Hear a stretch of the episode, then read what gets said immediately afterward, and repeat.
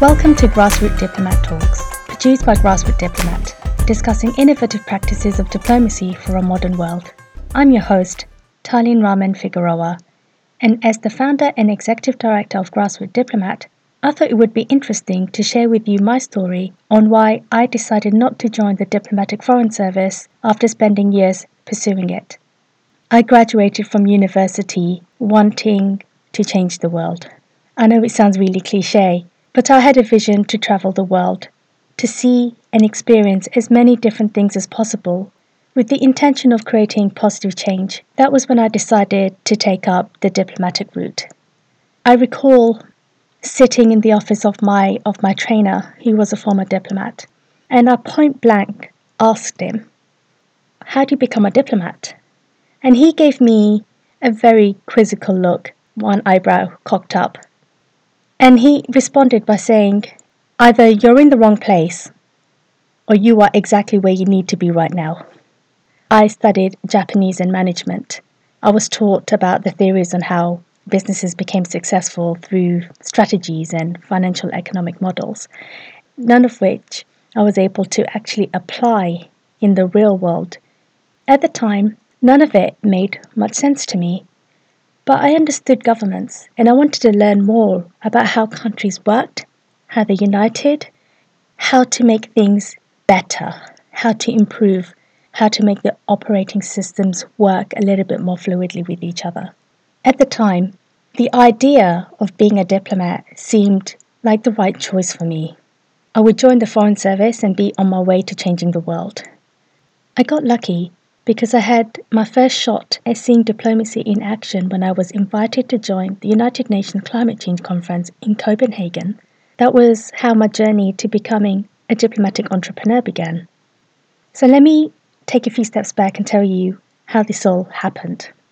And I can still remember taking my first steps off the plane and onto Danish soil. There was a brisk chill in the air, and beneath my big snowboarding jacket, I proudly wore a United Nations badge on the lapel of my business suit, and a small Union Jack flag right next to it to represent my country. I felt like a diplomat, and I looked the part. I had my passport and my invitation papers ready, and as I walked through the security gates as one of the British delegates to the United Nations Summit, it was an incredibly proud moment for me. I was at one of the most important international summits of my generation, and I was about to witness a legally binding agreement that could shape the world's environmental policies for the next decade. I was walking into my dream job, even though I wasn't officially given a title. I was at a real negotiation scene where hundreds of diplomats would be discussing the fate of our environment. The excitement was short lived, and I came to learn that the next seven days of the summit would be one of the most frustrating experiences for me. In practice, I heard diplomats representing their countries at the podium. I spoke to leaders behind closed doors. But I also saw thousands of people marching the streets of Copenhagen, begging to be heard, wanting change, declaring that our planet comes first before national interest, all in the name of one humanity. But I didn't hear their voices inside the negotiations, and I didn't see their voice make an impact with what was happening around me as I was surrounded by official global representatives. What is the national interest if it isn't about the people? Why have a summit when no one was listening? I remember asking myself, what is going on? Why was there such a big divide between our government leaders and the rest of the world? Why was there a lack of unity between what the government said was their national interest versus the interest of thousands of protesters who also represented the world and their countries? Something just didn't feel right to me. So I decided to ask and confront the diplomats I engaged with. While I was there, I must have met over a hundred diplomats over the week, from India as far out as Tuvalu and Mozambique, and I came to realize what their purpose at the conference was. Every diplomat had an official statement to make and just being present was enough to make a stand. I was under the impression that the whole point of a negotiation was naturally to come up with a compromise solution that member states could adhere to, right? But no one was listening to each other. Each country took their turn to make their statement and talk about cooperating with each other, but there was a lack of action in making that cooperation happen. So, seven days, I was in Copenhagen. And I found myself sighing in frustration and shaking my head in anger, and I actually felt stuck and helpless and incredibly frustrated by the system. Now, don't get me wrong, there were a handful of incredible representatives there.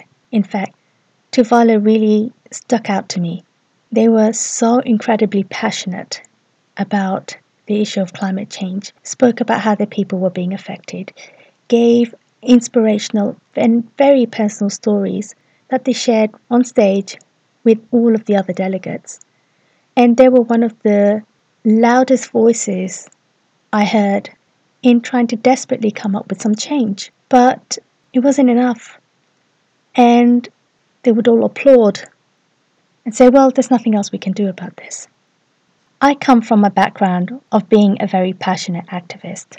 I had worked for several non government organizations prior to my diplomatic training.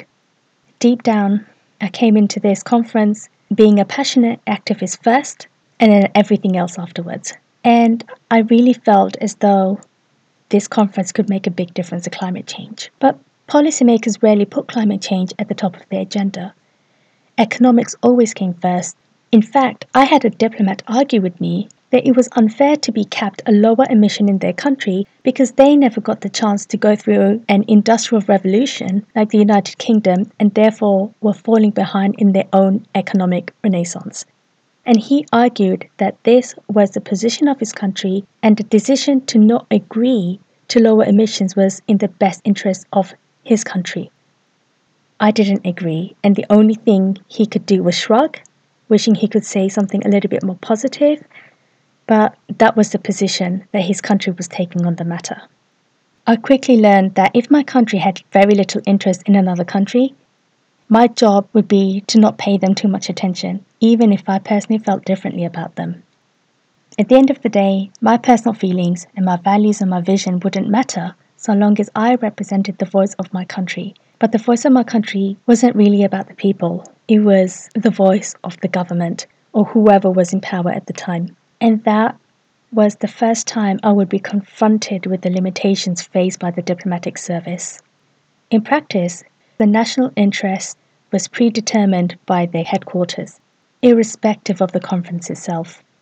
That was when I decided that I didn't just want to be a voice box for my country, even though that was what I had originally envisioned.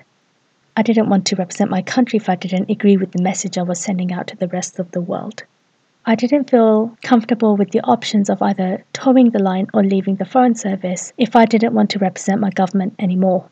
And the very thought of leaving the Foreign Service after all of the hard work I would put into just because I had a clash of personal interests was a decision that I didn't want to make.